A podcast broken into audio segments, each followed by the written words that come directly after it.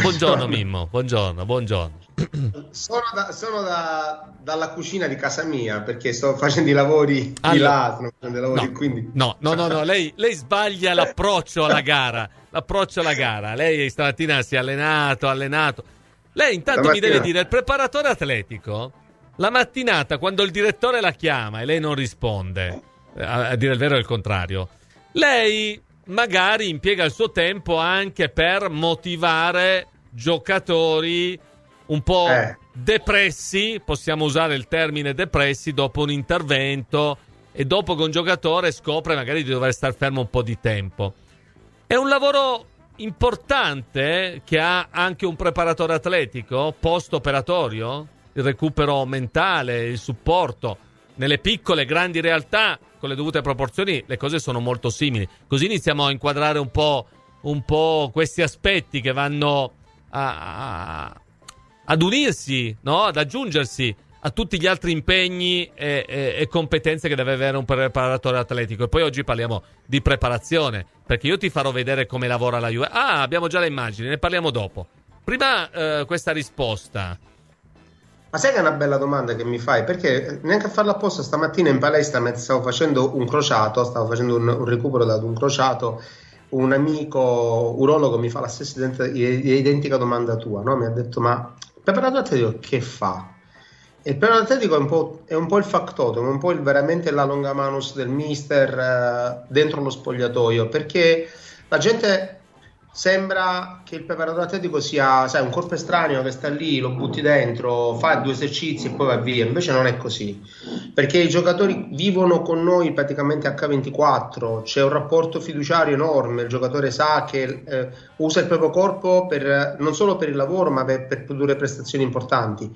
E quindi ci deve essere fiducia fra il preparatore atletico e il giocatore.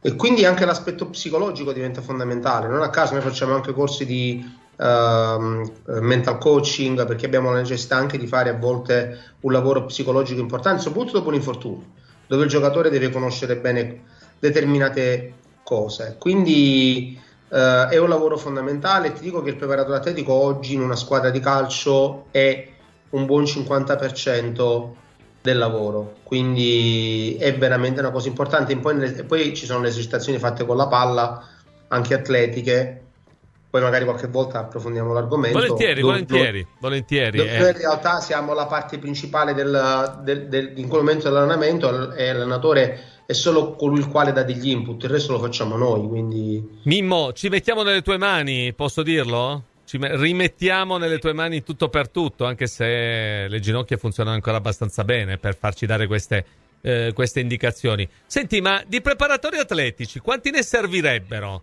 in una squadra? Dal tuo eh, punto di vista? Beh, dipende dalla categoria. Dipende dalla categoria. Dai, diciamo parliamo... che una, una, squadra di Serie A ce le vogliono dai 4 ai 5. Perché? Un... Spiegaci, spiegaci le cose che per noi sono eh, alti sì. sistemi e per te e per i professionisti come te naturalmente sono, sono molto più, più semplici da spiegare. Allora, ti, ti, faccio velocemente capire. All'interno di uno staff di solito il secondo dell'allenatore è anche una persona che ha delle competenze in ambito di preparazione atletica, a cui normalmente noi preparatori atletici facciamo riferimento su tutto. E ovviamente è vero, noi parliamo anche con l'allenatore in, in prima, però normalmente il, il, dialogo lo facciamo con l'allenatore in seconda perché poi ci sono le esercitazioni tecnico-tattiche che vanno, vanno stabilite con lui. Quindi intensità, densità e volumi di lavoro, cioè il tempo, i metri e i tempi di esecuzione dell'esercizio. Poi ci vogliono almeno, dico almeno 3-4 persone perché ci vuole una persona che si occupa della gestione della, della periodizzazione. Cos'è la periodizzazione? Il, per, il, momento in cui noi stabiliamo per quanto tempo dobbiamo fare un certo numero di lavori in base al calendario e a delle informazioni che noi tiriamo fuori da, da tutti gli strumenti che abbiamo a disposizione. Una persona che si occupa almeno di un ruolo specifico, quindi dei difensori o degli esterni dei centrocampisti, una persona che si occupa dell'ambito dello sviluppo della forza, una persona che si occupa del recupero post-traumatico, quindi della rimessa in campo, del return to play. Io aggiungerei un quinto che di solito è diciamo il jolly, quello che in qualche modo ci dà degli stimoli su ciò che possono essere per esempio le indicazioni relativamente a esercizi specifici di velocità, la rifinitura, l'attivazione prepartita, sono tante cose messe insieme, quindi Diciamo che dai 3 ai 5 è il numero per una prima squadra di Serie A. In Serie B i numeri scendono di solito a 2-3, in Lega Pro in Serie D di solito sono almeno 2. Perfetto, perfetto. Uh, daremo sempre un po' di questi spunti, di queste chicche per capire. uh, la cosa che darebbe più fastidio allo staff dei preparatori atletici, quando parliamo di Juve, la Juve perde perché corrono male, corrono poco, tanti infortuni, e c'è una cattiva preparazione. Qual è, qual è il, peso, il peso, qual è l'errore di questa affermazione? Qual è il peso? Eh, perché, come ti ho detto prima, noi rappresentiamo il 50%. Esatto. Quindi c'è un 50% che dipende eh, ovviamente anche dal lavoro che noi stabiliamo di fare con il mister durante la settimana. Detto questo, però, una squadra corre o non corre per, ta- per tanti motivi. Eh, io spiegavo due giorni fa mh, da Franco, da Franco Leonetti, eh, e poi l'ho approfondito anche in privato con qualche amico. Dicevo, guardate che eh, molto è il costo nervoso della partita, il costo nervoso della settimana. Cioè, io mo dovrei fare qui un trattato di, di metodologia dell'allenamento, lasciamo stare, diventa lungo, però ti spiego. No, no ma sono spunti, sì, guarda, semplicemente semplici così, spiegati in modo semplice così, aiutano a capire. Ai, aiutano a capire. Ti faccio capire, noi diamo, de, noi diamo degli, degli, indici, degli input, no? Sì. Che noi chiamiamo somministrazioni, cioè un po' come quando tu dai la pillola al tuo, al tuo paziente, no? Noi somministriamo all'atleta delle informazioni Formazioni di tipo organico, quindi ciò che riguarda per esempio forza specifica, eh, capacità di corsa, resistenza a determinate sollecitazioni e quant'altro. Poi abbiamo delle, somministriamo delle informazioni specifiche, non generali, quindi mi serve che tu faccia questo tipo di movimento perché in partita con questo modulo facciamo questo tipo di movimenti. Dopodiché noi col mister istruiamo una serie di uh, modi per, per, dare queste somministrazioni, quindi per dare queste informazioni agli atleti. Cosa che può andare male in una partita, per cui un allenamento, una settimana, in un periodo per cui una squadra può non correre bene. Innanzitutto uno stress nervoso. E la gente dimentica che se noi siamo stanchi, tanto per capirci, possiamo avere un maggiore mal di testa, che non significa che non stiamo bene fisicamente, significa che siamo stanchi e quindi il nostro sistema nervoso centrale non registra più delle informazioni e ci dà dei segnali. Questo è uno, quindi la stanchezza è un effetto.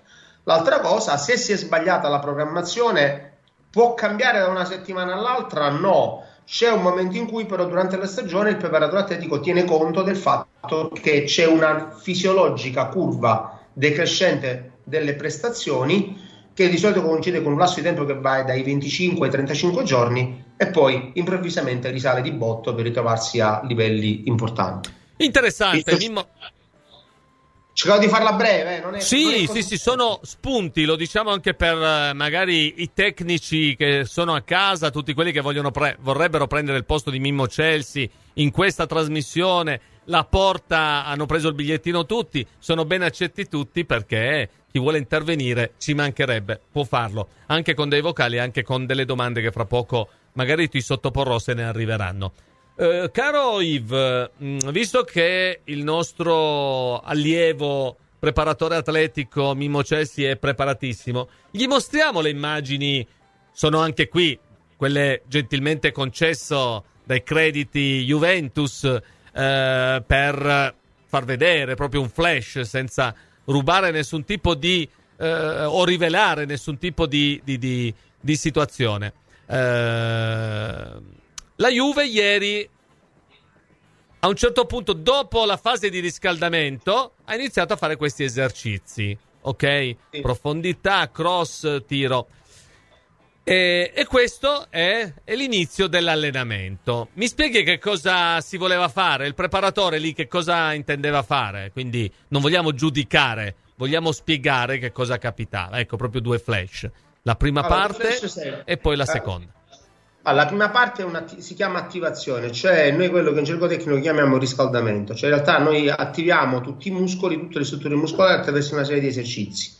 Di solito si fanno dei lavori di corsa di, di attivazione dopo aver fatto o prima addirittura uh, di fare degli esercizi di stretching o di mobilità generale uh, da fermo. Poi si fanno degli esercizi vedi, di mobilità e di attivazione in corsa lenta dove si cerca di stimolare un po' tutte le strutture muscolari, anche ginocchia, caviglie, colonna vertebrale, strutture muscolari perché? Perché devi sapere che quando noi ci fermiamo, questo riguarda tutti gli esseri umani, in modo particolare gli atleti, nella zona delle articolazioni si creano quelle che noi chiamiamo sostanzialmente, gioco tecnico, aderenze naturali, cioè delle piccole rigidità che noi dobbiamo sciogliere. Quindi questa è la parte di attivazione. Di solito va fatta a bassissima intensità, non va fatta ad alta intensità, perché altrimenti i giocatori si fanno male. Nella seconda parte, invece, come vedi, è più un'esercitazione tecnica, probabilmente un'esercitazione o di attacco contro difesa, ma in questo caso mi sembra più un'esercitazione di attacco, dove si stanno provando semplicemente delle soluzioni di inserimento con le mezzali o con i centrocampisti che stanno provando ad entrare per proporre una soluzione di sfogo dopo aver provato delle catene di movimento. Qui aggiungo una cosa, Allegri lavora con delle catene esterne molto interessanti che fra le altre cose fanno anche tanti allenatori. Mi permetto di divagare su un argomento non è, non è esattamente il mio, però è carina la cosa. Se faccela notare, caso, faccela notare, ci fa piacere. Allora, se voi avete fatto caso, Allegri parte con le due mezzali che giocano in mezzo, ovviamente devono giocare per forza in zona centrale, no?